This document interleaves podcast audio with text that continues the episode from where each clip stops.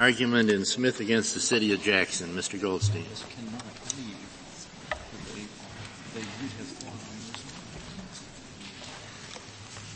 Justice Stevens, and may it please the Court. Petitioners submit that the Age Discrimination in Employment Act prohibits an employment practice that has a significant disparate impact on older workers if that practice lacks any reasonable business justification.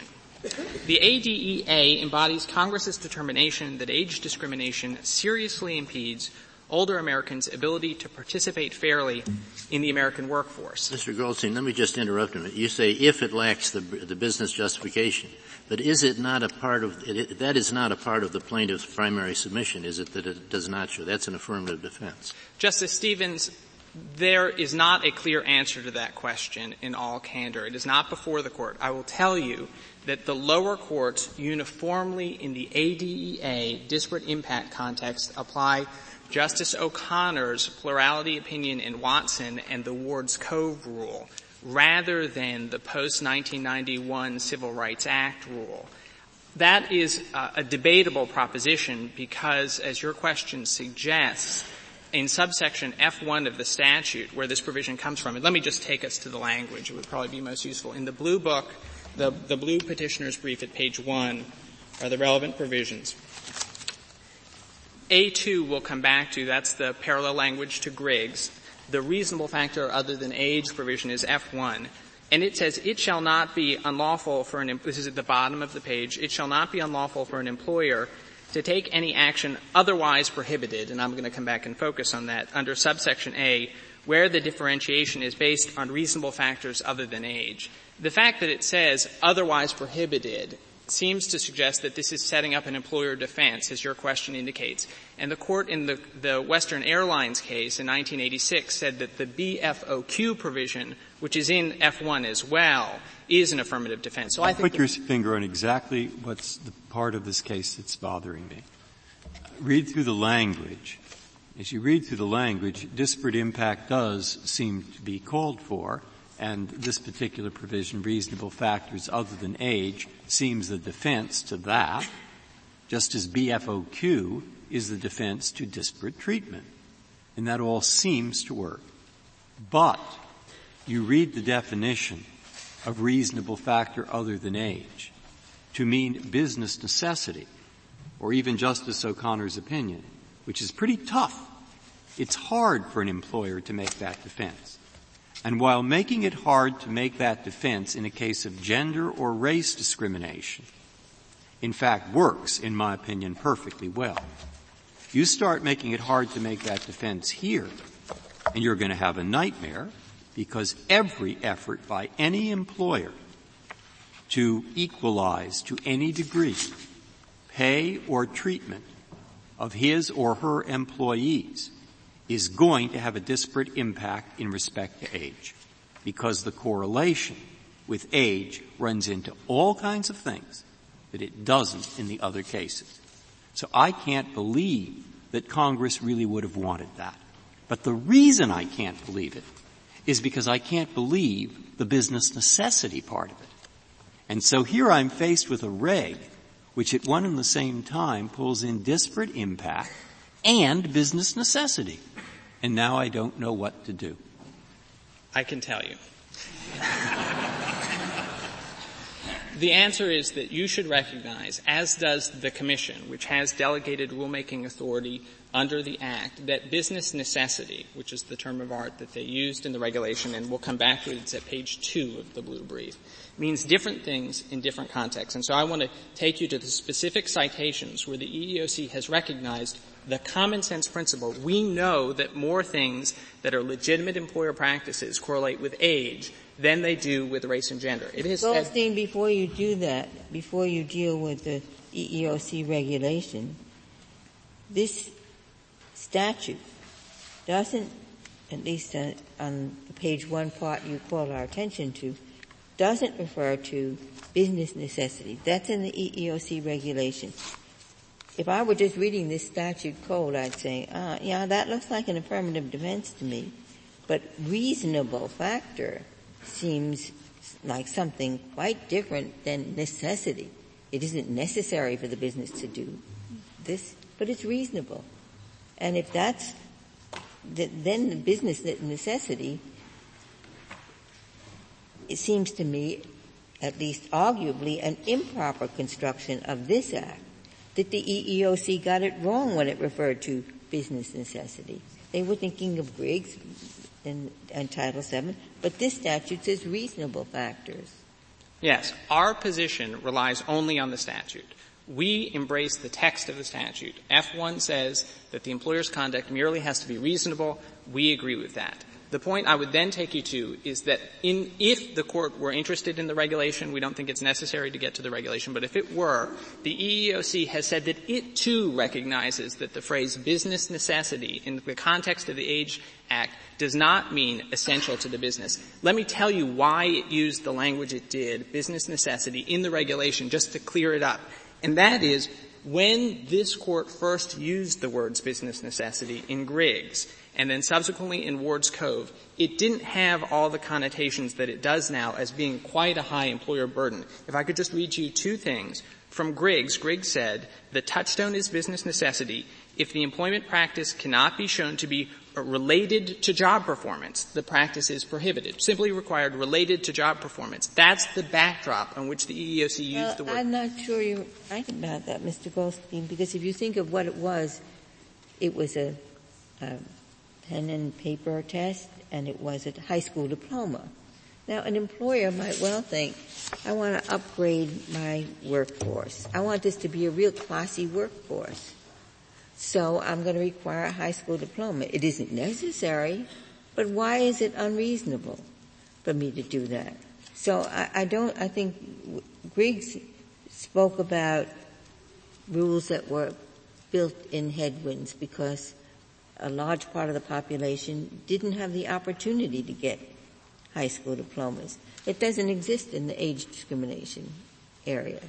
So I, I don't think that uh, Griggs is an example of something that was a loose business necessity rule.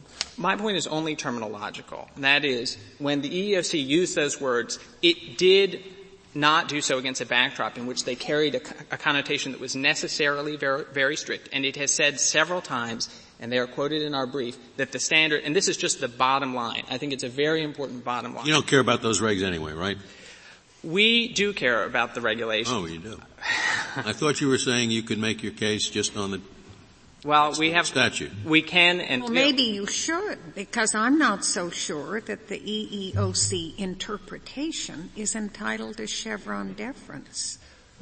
We do believe that it is entitled to Chevron deference because they have delegated rulemaking authority and there is some suggestion that the, because of language in subsection but 8. Was this an actual rule after notice and comment, or is it a, a, an interpretation? It is a post notice and comment rule. But but it interprets doesn't interpret the prohibitory section. Uh, I mean, it, it it might be understood as simply uh, making an assumption that, say, the Griggs rule would be applied in, in this court. It's conceivable you could read it that way, although the EEOC has specified many times in the quarter century since it enacted the regulation that no, when we, and let me take us to the text to explain why. And that again is at page two of the blue brief. It, they said, uh, and this is the block quote, when an employment practice, including a test, is claimed as a basis for different treatment of employees or applicants for employment on the grounds that it is a factor other than age, and such practice has an adverse impact on individuals. That's the reference to disparate impact. The regulatory material cite to Griggs. But in all events, I do want to come back to the bottom line and that is the EEOC recognizes, we recognize that it's easier to prove either a defense or to put the burden on the plaintiff's case. It's a, uh, you have a higher hurdle. Easier, easier is a matter of degree. Yes. And reasonable factor could be interpreted to say what the employer, look, the employer just doesn't like paying these executives so much money when these new younger janitors make so little. And so he says, I want to pay the new younger janitors more. Okay? There we've got it. Disparate impact. No. And now you say, what's the business necessity? And frankly, there wasn't one. It's just that I found it sort of bad. All right, so there we are. I've lost my case.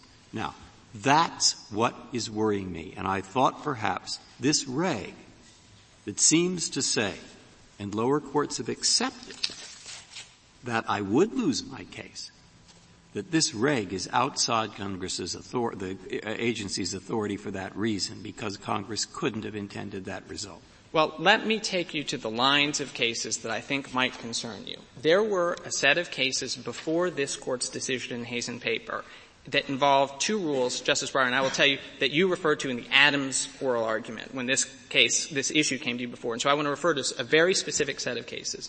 There were a set of cases before 1993 in which there was some correlation, high salary correlated with age, and the courts of appeals, the third, the second circuit in the Geller case and the eighth circuit in the Leftwich case, treated that as effectively a disparate treatment, disparate treatment case because of the high level of correlation. The more recent cases reject that result, and we embrace the more recent cases. And I want to cite them to you so you could look them up if you wanted.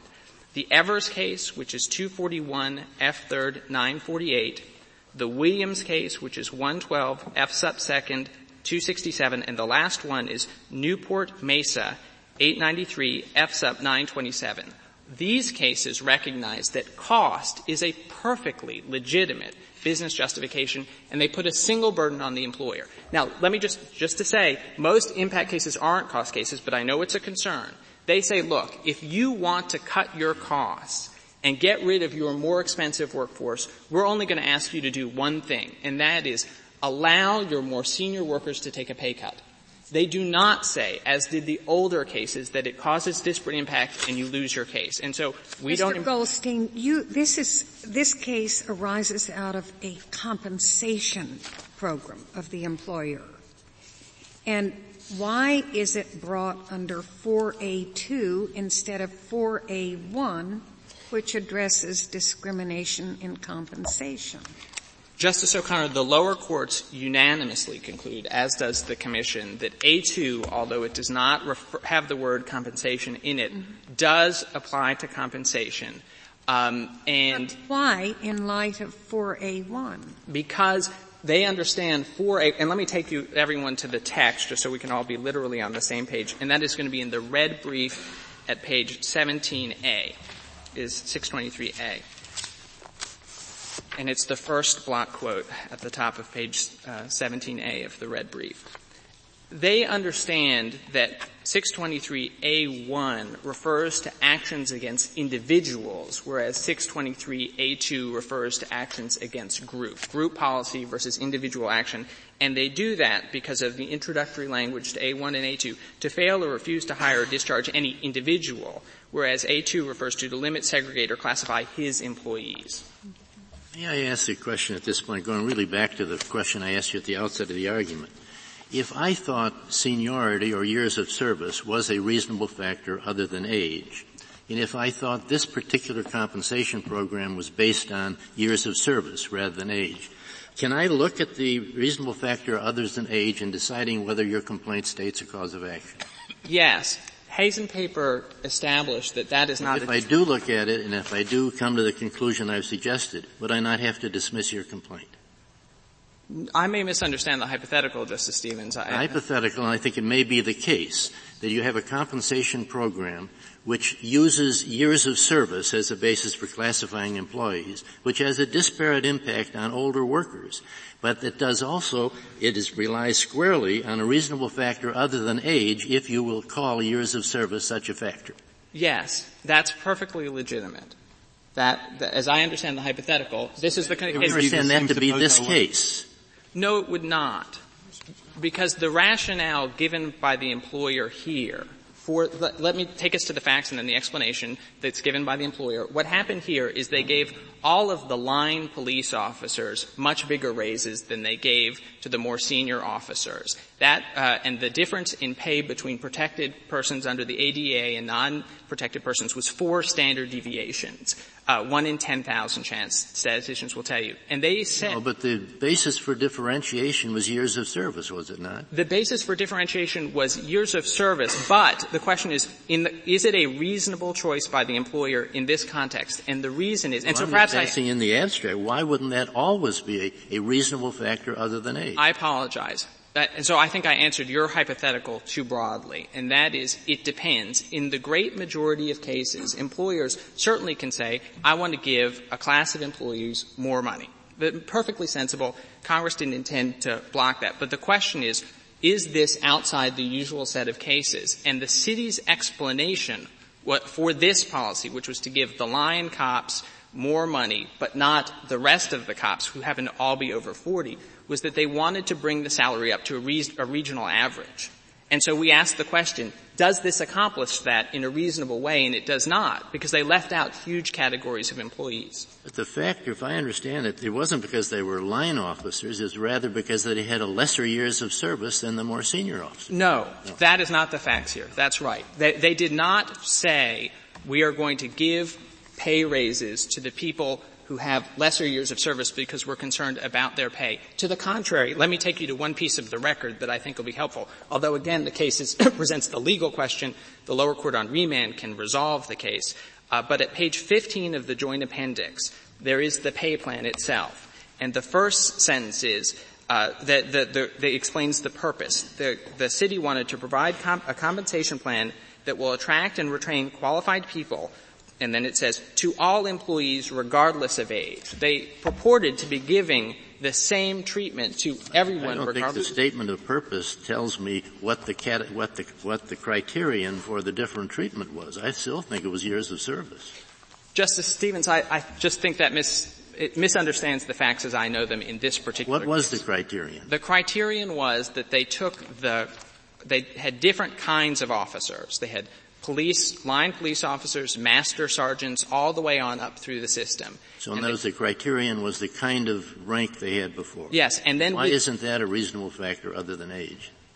The question is not whether that, because that's not having those criterion is perfectly reasonable. The question is, is it reasonable, and this would be resolved on remand, to give raises to only one of those categories when your explanation is that you were trying to give raises to bring everyone up to a regional average? And so, Justice Stevens, I think. As you say, the, the, the, question isn't whether they used a reasonable factor other than age. Your question is whether the use of those factors was overall reasonable. yes, there are that's two the things. rewriting of the statute. Oh, I, I, don't think so, Justice Stevens. It's the same question that we ask in Title VII, and that is, was it a, a, a there's a higher bar there, but were you pursuing a, a legitimate goal, and did you did you pursue it in a reasonable way? That's why a Title VII plaintiff, and this has, and I do want to come back. Title VII doesn't have this language in it.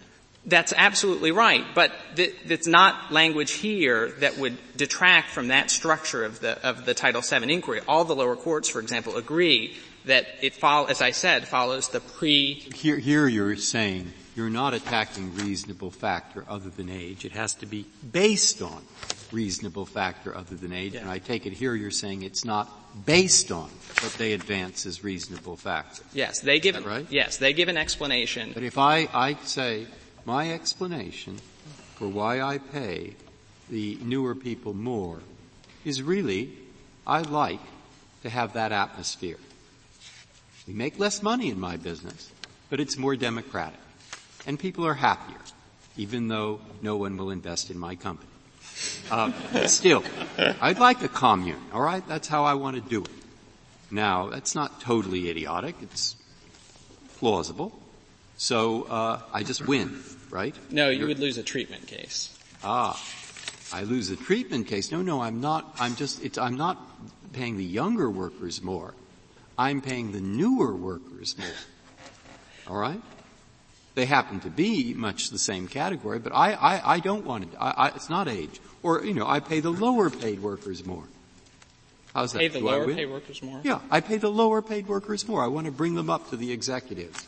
I, I, I like it. It's more democratic. And, uh, it makes a happier, uh, group.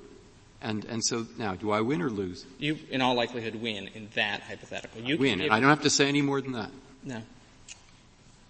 But let me tell you, it's still a very important statute because of, uh, for the reason that I framed before, and that is most cases that are ADA disparate impact cases are not cost cases. There are other tests, application procedures, strength tests, and the like That's what the EEOC believes is still very essential. So while we don't impose a big burden on employers in the cost context for the reasons that you and Justice Stevens have been exploring, that doesn't mean our position is somehow worthless. The EEOC has said that the disparate impact plays a quote unquote vital role under the ADEA and that the respondent's position would greatly weaken the statute.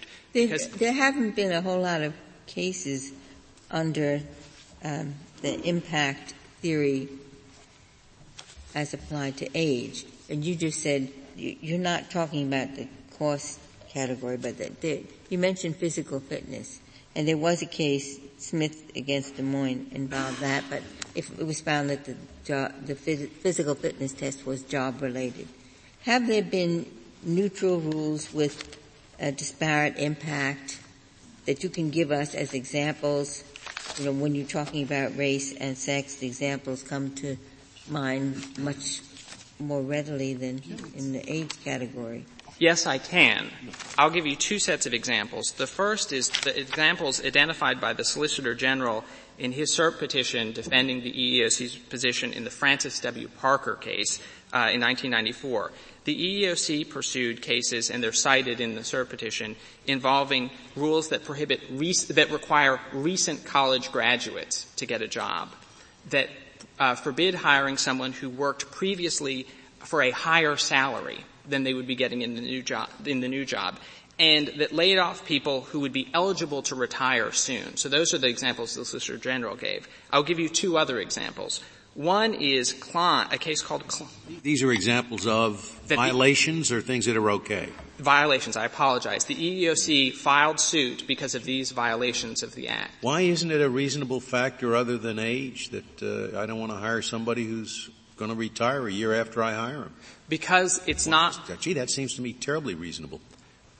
The I don't care how old he is. I don't want anybody who's going to retire the year after I hire him. I don't want to have to go through this this whole process again the view of the commission, it's one I share, but a particular court might not, is that that is not a good, a, reasonable workplace judgment. One, one, could disagree with it, but the, that those employees will be very valuable. And it's not that they will retire, I should make clear, it's that they're eligible to retire. It, it may well be a different case if you could say, I asked the person, they said they're leaving in a year. The rule challenge there was mere eligibility to retire. And they did give the other examples. I didn't finish with the court cases. They are Klein, which is 807 F sub 1517, which is a hiring test, I think by the FAA in that case, that, that happened to exclude all of the uh, people, I think, over the age of 55.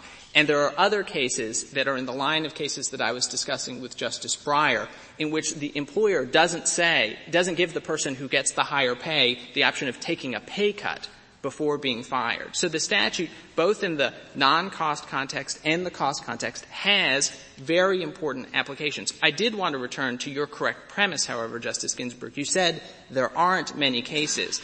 I think it's important to recognize that the, the important legitimate cases by and large are conciliated by the EEOC. Remember it goes through an administrative process first. The EEOC found a violation here gave us a right to sue letter. The, the city just declined to settle with us.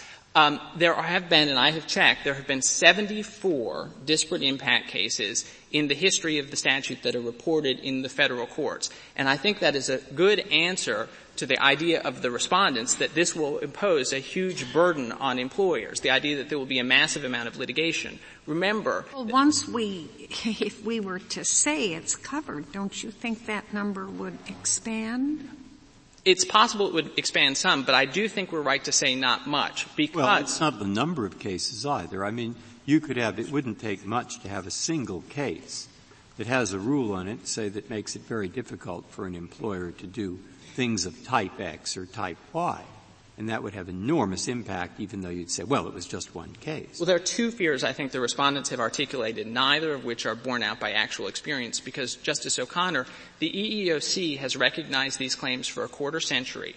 Until 1993, every single circuit agreed with us. And right now, three circuits agree with us. So I, there is a large body of experience that suggests that, and that's where those 74 cases come from. So Justice Breyer, they have two concerns. One is the mere notion of the possibility of liability will, and the prospect of how expensive litigation would be, would be uh, de- deterring valuable employment practices. That's not borne out by experience. Your point is, well, what if the liability threshold is too high?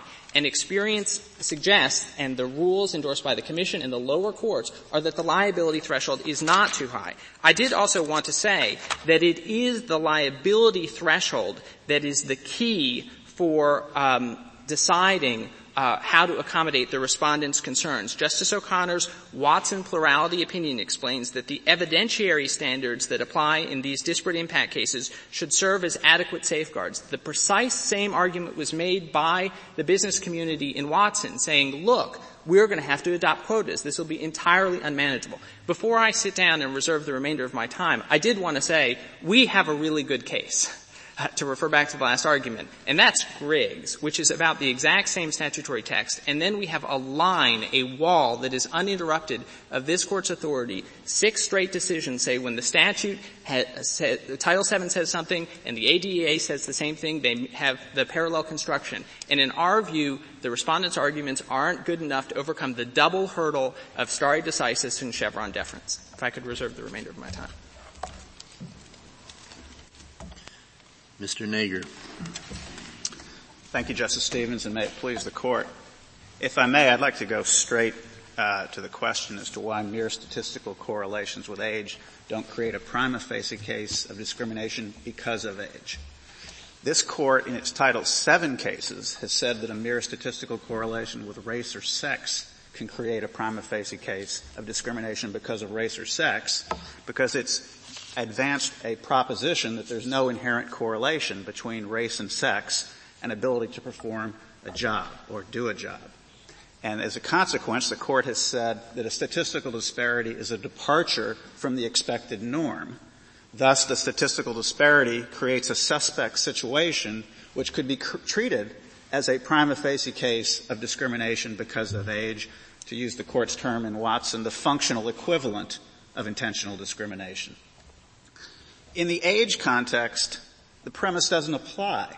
In the age context, as Justice Breyer pointed out in the Florida Power argument, as he's pointed out again today, age is inherently correlated with myriad selection practices.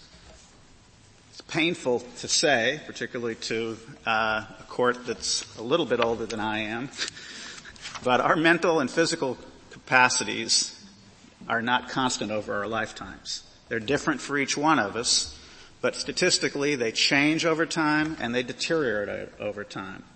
And progress doesn't treat the skills and abilities that we have uh, with uh, the same way to people who are at different stages in life. Our education and our technological. Verdi skills. wrote Falstaff when he was 70, late in his late 70s.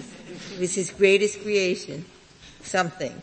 Uh, there is no doubt, particularly uh, in occupations like judging, uh, that uh, experience and wisdom may be something that grow over a lifetime. But as Let, we know, Mozart died at about 28, didn't he? no, 34. 34. Well, let me let me ask you this: if if if if your argument has force, why haven't we been having horrible example piled upon horrible example since 1981 when the EEOC took the position that it takes?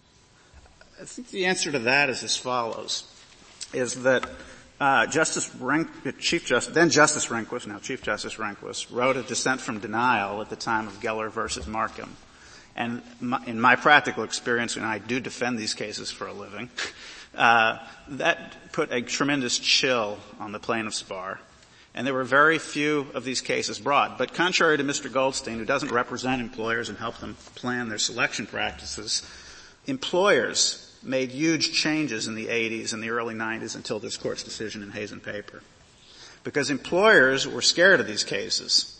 And so employers started managing the numbers. There are a lot of reductions in force in the late 80s, as I'm sure this court remembers, as, as our nation went through an industrial restructuring. And every one of those reductions in force I had to sit down with my clients and break up the age of the workforce into bands and see how people were going to be affected and move numbers. And the irony, of course, is, is in doing that, employers adversely impact the very people who are benefited by the disparate impact doctrine under Title VII. Because the uh, Age Discrimination Act principally favors uh, more senior, older white males. And when you try to manage your numbers so that you don't adversely impact older white males, what happens is you adversely impact the new entrants to the workforce who in the last 25 years have been uh, uh, uh, much greater numbers of racial minorities and females. What do you do uh, about uh, the EEOC's uh, regulation? Why isn't that, why isn't that entitled to Chevron deference? May, uh, let me answer that. First of all, uh, the, the answer is, is you only get to Chevron deference if this statute is not subject to uh, construction by this court. Um, in phase one of Chevron, the first question is, can this court, looking at the language of the statute and the other legal materials, interpret the statute to have a single, reasonably clear meaning? How can I, we possibly say that it's not ambiguous when we have, in another context, interpreted the identical language to permit just the way this court did last term in the General Dynamics case, which I realize you dissented on this point, uh, Justice Scalia. But just last term in the General Dynamics uh, case, this court held that the phrase "because of age" is idiomatically and contextually different than the phrase "because of race or sex." And my point to Justice Breyer is, is that the phrase "because of age" cannot properly be construed to be satisfied by a mere statistical correlation. In that, ter- that case, we were destroying the word age, and age definitely has a different meaning from sex or, or race. I'm not saying that the, the general dynamics case uh, disposes of this case, Justice Stevens. I'm simply pointing out that as Justice Souter's opinion for the court last term uh, uh, held, that uh, similar language and similar statutes can have different meaning and not be ambiguous. But not whole text, not I don't remember whether it was one, two, one and two or A and B, but this is not a word age. It's, it's lines and lines. And to, and to say, oh, in Griggs we held that the Title VII language, this language means you can have a disparate impact theory. But in age we're going to read those very same words to, to prohibit. In one sense, you, you, one you read to say, these words permit disparate impact. And then you read the same words to say, these words prohibit. No, that, that's not quite right, Justice Ginsburg. What we're saying is, is that the natural meaning of the phrase because of, either in Title VII or in the Age Act, is a natural, more conventional reference to intent that nonetheless the court, because of the objectives of Title VII, and because statistical correlations could equal a functional equivalent of intentional discrimination, construed Title VII to go beyond intent-based claims to encompass uh, disparate impact claims. Our point to the court today is, is that neither of those two critical premises apply. That a mere correlation with age does not, in the context of age, equal a prima facie case of If that's so, Congress shouldn't have copied the language of Title VII. It isn't a matter of it just accidentally comes out to, to be sounding the same as though, you know, two monkeys did it on a typewriter or something. They copied. They copied Title VII. Well, they copied it uh, before Griggs was decided, indeed before any agency of government, before any court in this country, and before any academic in this country had floated it's a fair conclusion that they meant the two to mean the same thing, whether it was before Griggs or after Griggs. They copied the language. It seems to me they wanted the two to mean the same. I, I think that that's wrong, Justice or, or It is arguably so. In which case, you come back to my question: Why isn't the the EEOC's uh, resolution of that ambiguity conclusive? Well, uh, let me answer that question directly and then come back and argue with you about your premise. Uh, the, if you turn to the uh, uh, appendix and on the red brief, page 56A uh, is the regulation. And it is, as Justice Kennedy pointed out, it is not an interpretation of the prohibition of the statute. It is an interpretation of the reasonable factor other than age provision. Uh, and as an initial point, I'd submit to uh, Justice Scalia, that it's one thing to defer to an agency's interpretation of the provision that you're being asked to construe in resolving what the meaning of the provision you're being asked to construe is. It's another thing to defer uh, to their interpretation of a distinct provision which isn't a prohibition at all. Now, let me, let me move on and let's read what it says though. What it says is, uh, is the following. It's interpreting a phrase that says is based on a reasonable factor other than age, which Mr. Goldstein has conceded in his brief, and the petitioners in the Florida Power case also conceded, is necessarily a reference to intentionality. But there's not a word in this regulation about employer intentions. Quite the contrary, and the reason why I, I asked you to turn to ta- page 56A of our brief rather than the quotation of the regulation in Mr. Goldstein's brief is because there's an additional sentence in the regulation that Mr. Goldstein didn't print in his brief. And that is that the EEOC said where tests are involved. Where, where are you reading? Uh, page 56A of the red brief. Uh, I'm sorry, Justice. It's uh, section D. Is D, as in David. What the EEOC said is that the reasonable factors other than age provision is not an intent-based provision. It's a business necessity provision. They did it saying it means the same thing as it, as it means in Title VII because their whole purpose here was to conform the Age Act to Title VII. And they said you have to comply, where tests are involved, with the uniform guidelines on employee selection that they jointly promulgated with the Department of Labor, the Justice Department, and the uh, Civil uh, Service branch whose name is escaping me right now. Nager, I'm lost. What, what part of 56A are you referring to? D? Uh, D, on page 56A. I'm sorry? Does it say what you just said? It's a, tests which are asserted, the last sentence, tests which are asserted as reasonable factors other than age will be scrutinized in accordance with the standards set forth at part 1607 of this title. At part 1607 of this title is the uniform guidelines on employee selection. I mean, all that's true, but they, they did promulgate this guideline as far as I looked it up at that time, they said, look, it's going to be disparate impact. And they cited Griggs. And people, I put comments, which I haven't read yet, but I imagine the comments went to disparate impact.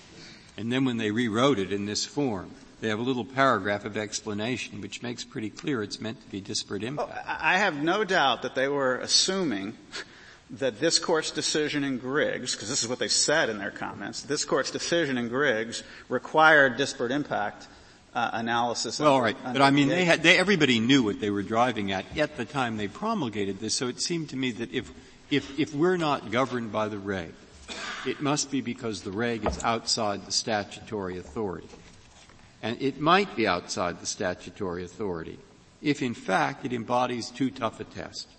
It's, it's outside the, regu- the, statutory authority for two reasons. But now we've heard that it doesn't embody that much of a tough test, and you know the EEOC isn't here to tell us well, what in fact it thinks. I, I, I, Mr. Goldstein cited a bunch of EEOC briefs in his brief.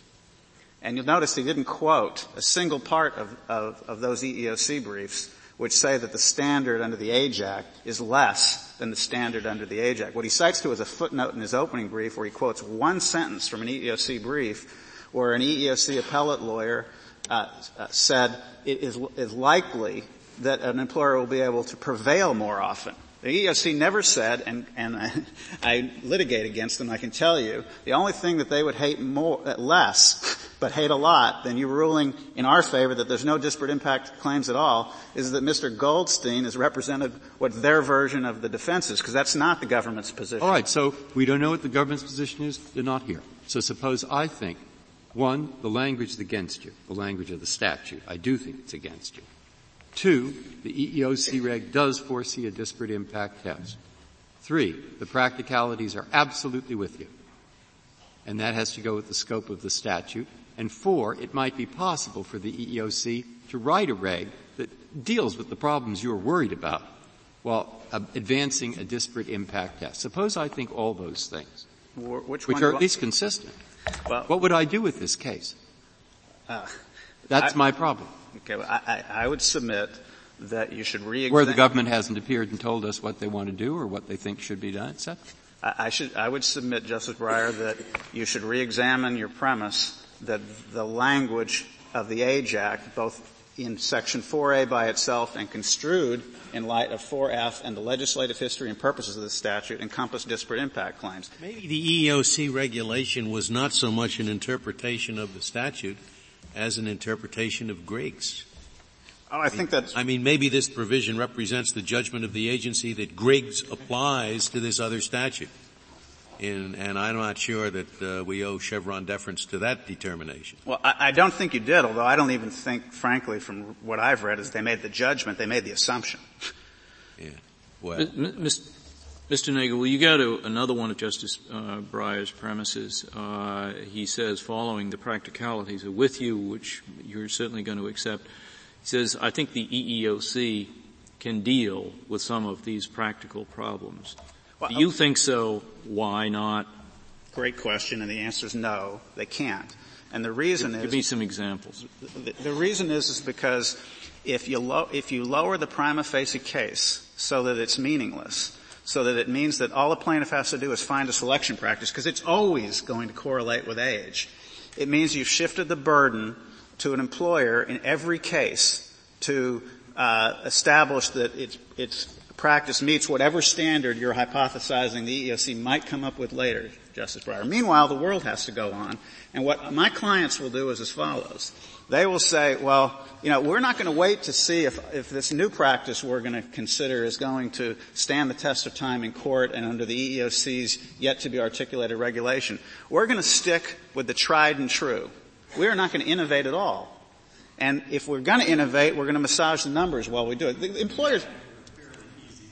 So a fairly easy burden to meet, and, and to give you a fairly easy burden is consistent with the idea of trying to get employers to think about the problem. An employer who uses a different uh, uh, factor, which is correlated with age, but it's, it's an unreasonable thing to do, or it isn't the real basis hasn't thought about the harm that he's working. Well, so we could give you an easy burden and still accomplish the objective. I, I, I don't want to resist the easy burden. But I do want to tell you, as Justice Scalia pointed out in the Florida power argument, uh, my clients do think about these things because if, you know, if they adopt an unreasonable practice that has an adverse statistical effect, and they think they're likely to get sued about it. They actually do have to worry about it because these cases are tried to juries, and they have to have a reasonable explanation for what their practice because they get tried to juries as disparate treatment cases. Our point is not that statistics are not admissible; they are. Our point is, is that they're not sufficient by themselves to create a prima facie case of because of age as it would be in a Title VII case where we wouldn't expect to see the statistical disparity. So it's fair to say that there's a reasonable adverse inference to be drawn from the existence of the disparity itself. That is the premise articulated by this court as to why the disparate impact doctrine can, can uh, the prima facie case aspect of it equals dis, uh, a prima facie case of discrimination because of race or sex. That is not true here. Now, it is also the case that when this court adopted the disparate impact doctrine, it said it placed an enormous weight on the objectives of Title VII's prohibitions, which it construed to be, as Justice Ginsburg pointed out, eliminating these built-in headwinds. Well, when the Secretary of Labor proposed the Age Discrimination Act, he gave a report to Congress and he said, age discrimination is different than race and sex discrimination. It is not based on animus. It is is not dealing with a group of individuals who the, have suffered cumulative disabilities over their lifetime because of historic discrimination. He said it's a, the problem of age discrimination is the problem of overgeneralization by. But he gave the very same example that was Griggs. He gave the example of the high school diploma because he thought that people of a certain age, when there wasn't such general education as there is today, might not have a high school diploma to a much higher extent than the people who came, the generation who came after. But his solution was not a disparate impact doctrine. His solution was, was you said his solution was we're going to have training and manuals, and but that's not uh, uh, altogether clear. Well, take a look at the statute, Justice Ginsburg. Please look at page uh, 15A uh, and, uh, and 16A in the red brief. And if you look at section 621B, it's at the bottom of page 15A of the red brief, Congress said what the purposes of the Age Discrimination Act were, and it had three, but it's only addressed one through the prohibition. The second one was to prohibit arbitrary age discrimination in employment.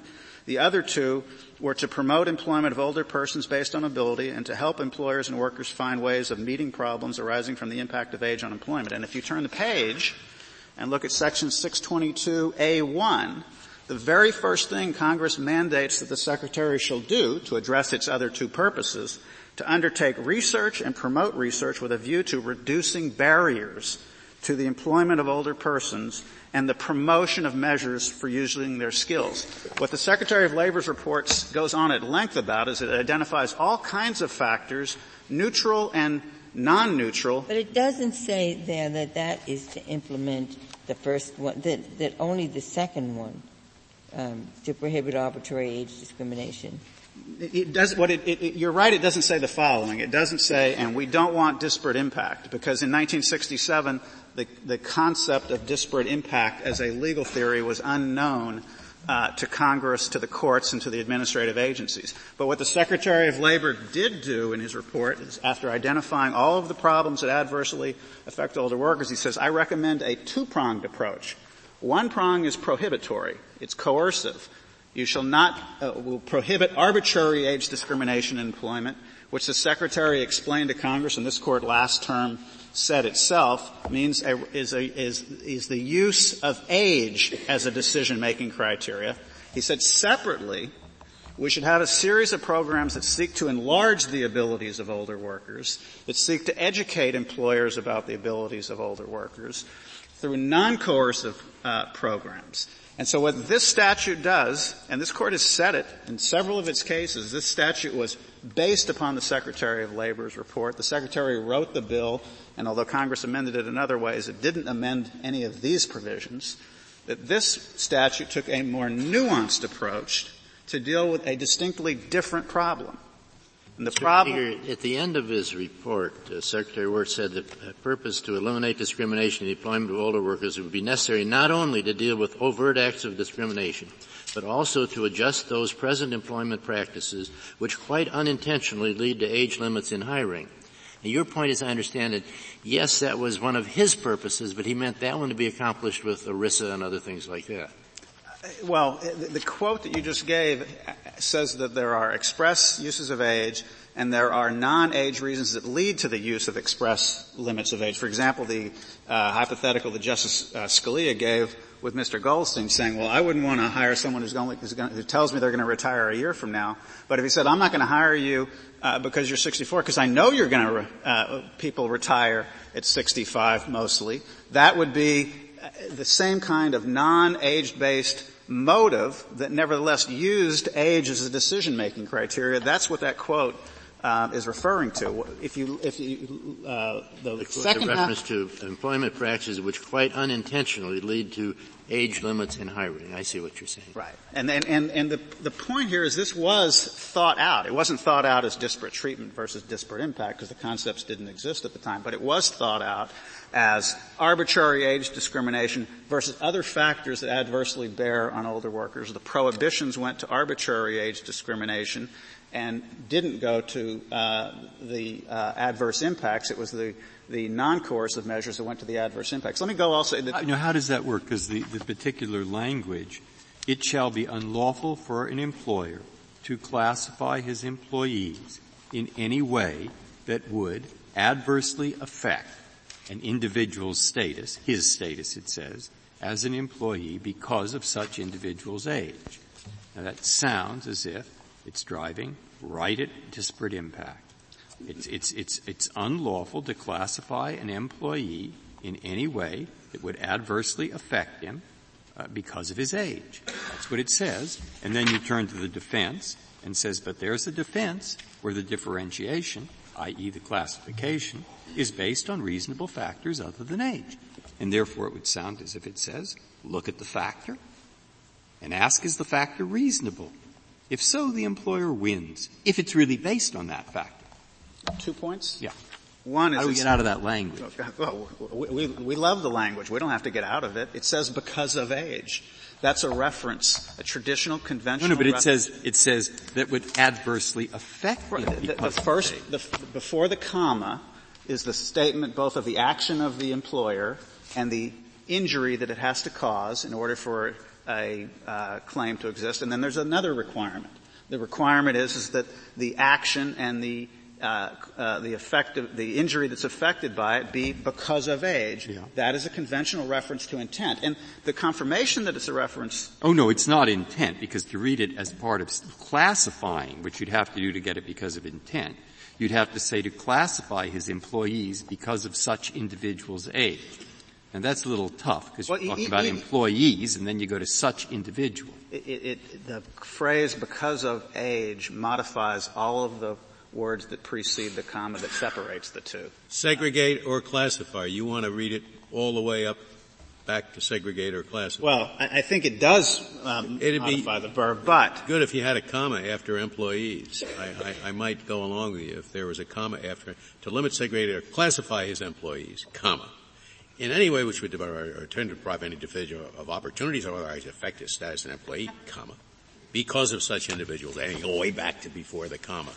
I can see that, but without the comma, well, I, that's that's an awful travel back to limit segregator. Well, I, I, think that's the grammatically correct way to read it. But even, even if it was just modifying the adversely affect, it would still well, be because of age. Way, wait, the natural way is to read it as modifying to deprive right. or otherwise adversely affect. Exactly. That's the natural way to read it. It is. Now, One still, suppose we read it that way, then what do you say? If you still, if, even if you read it that way, it still says comma because of age, and the because of age is a reference to intent. And the confirmation of that, Justice uh, Breyer, is the defense that you keep pointing to. Because as Mr. Goldstein conceded in his brief, and as you pointed out in your questioning, it says, is based on. That is also a reference to intent.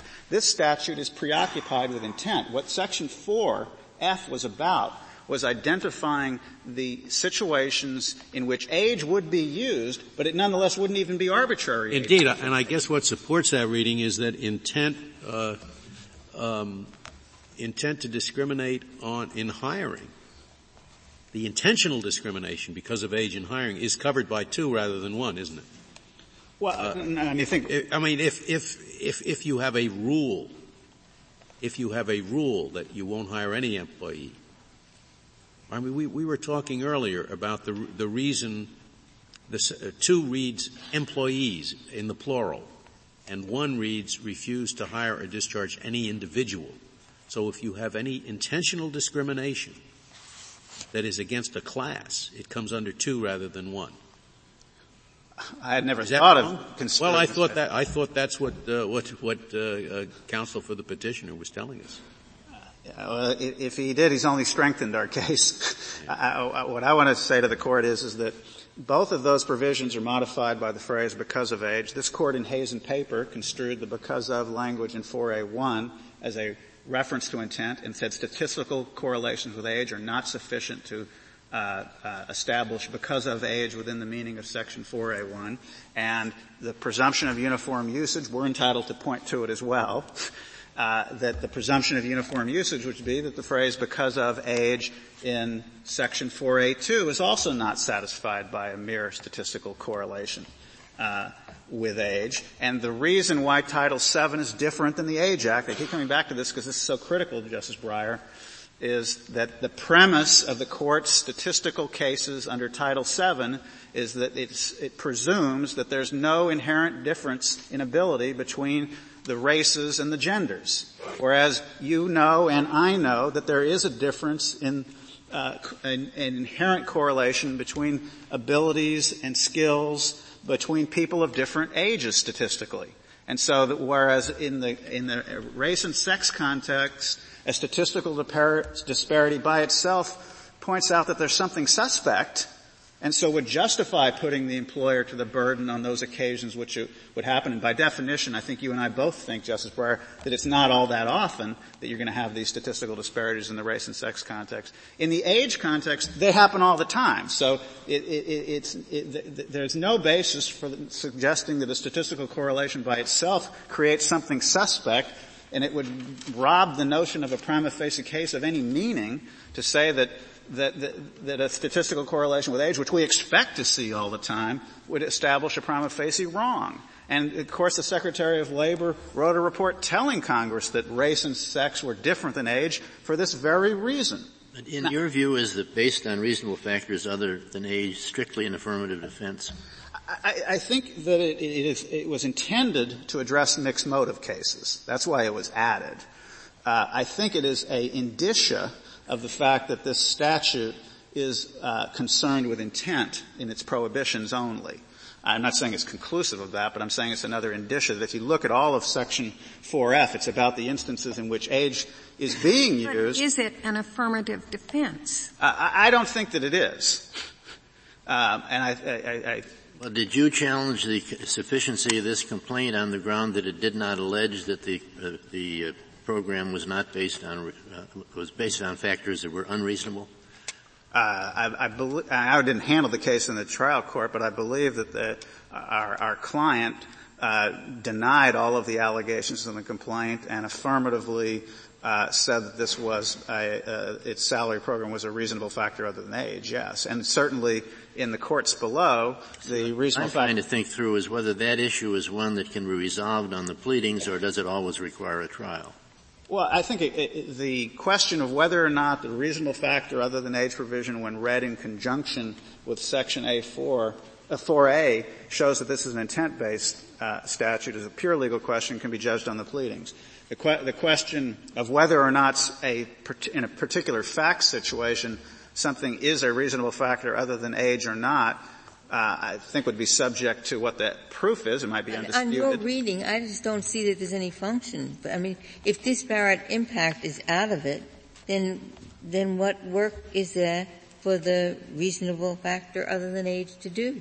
It was added in as a safe harbor to address mixed motive cases. There was a concern at the time that since employers had been using age as the decision-making factor, that they would continue to think about it. And the question was raised, well, would that mean that the very fact they thought of it, even though they had a non-discriminatory reason, mean that they still violated the act? And the secretary said, no, we've put in this reasonable factor other than age uh, provision to make it clear.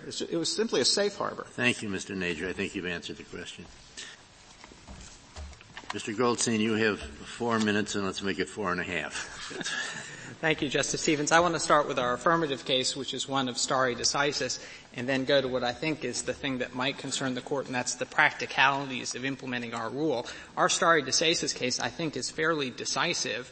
Uh, the language of Title VII was the model for the ADEA. It runs all the way through the same in subsection A2 this court construed the text of the statute to give rise to disparate impact liability, and there are six cases of this court that say when the language is the same, because one was derived from the other, we give them the same meaning.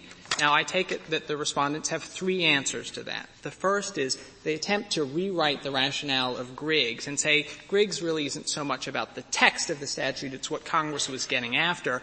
And this court in Griggs was principally concerned with the fact that, look, in the context of age and sex discrimination, there's no legitimate correlation between uh, an, a disparate impact and a legitimate employer policy.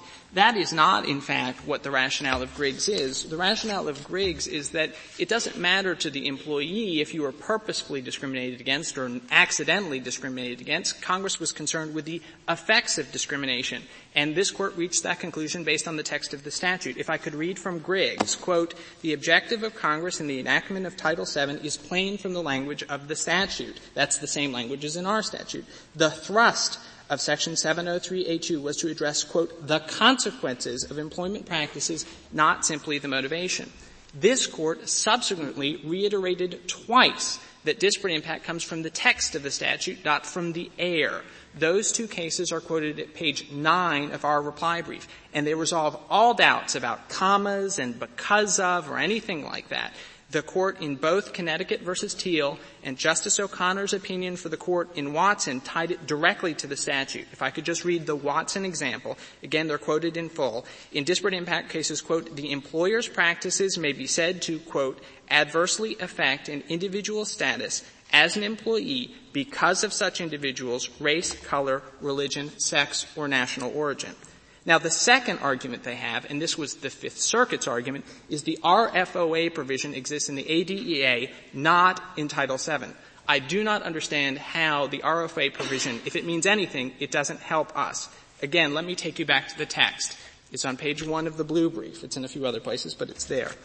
it shall not be unlawful for an employer to take any action otherwise prohibited under subsection A where the differentiation is based on reasonable factors other than age. The necessary premise of that provision is that something will be otherwise unlawful when it's based on something other than age. It can't be talking about disparate treatment. The only kind of liability that involves factors other than age is impact. And then on top of that, Congress required that the employer's conduct be reasonable. What of dual motive?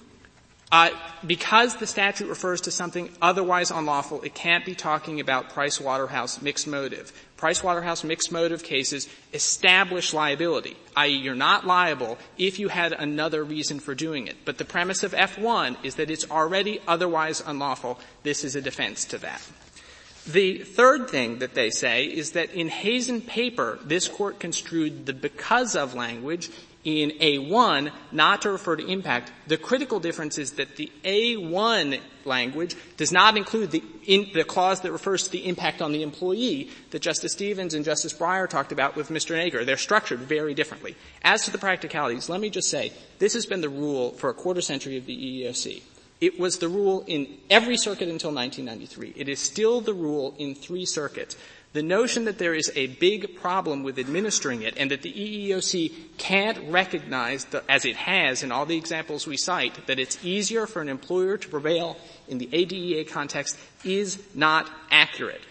I also want to just ag- agree with Justice Breyer that an important part of impact liability is just making employers think about it. And that comes from Justice Kennedy's opinion in McKennon, where he said that disparate, disparate impact, quote, acts as a spur or catalyst to cause employers to self-examine and self-evaluate their employment practices to endeavor to eliminate, so far as possible, the last vestiges of discrimination.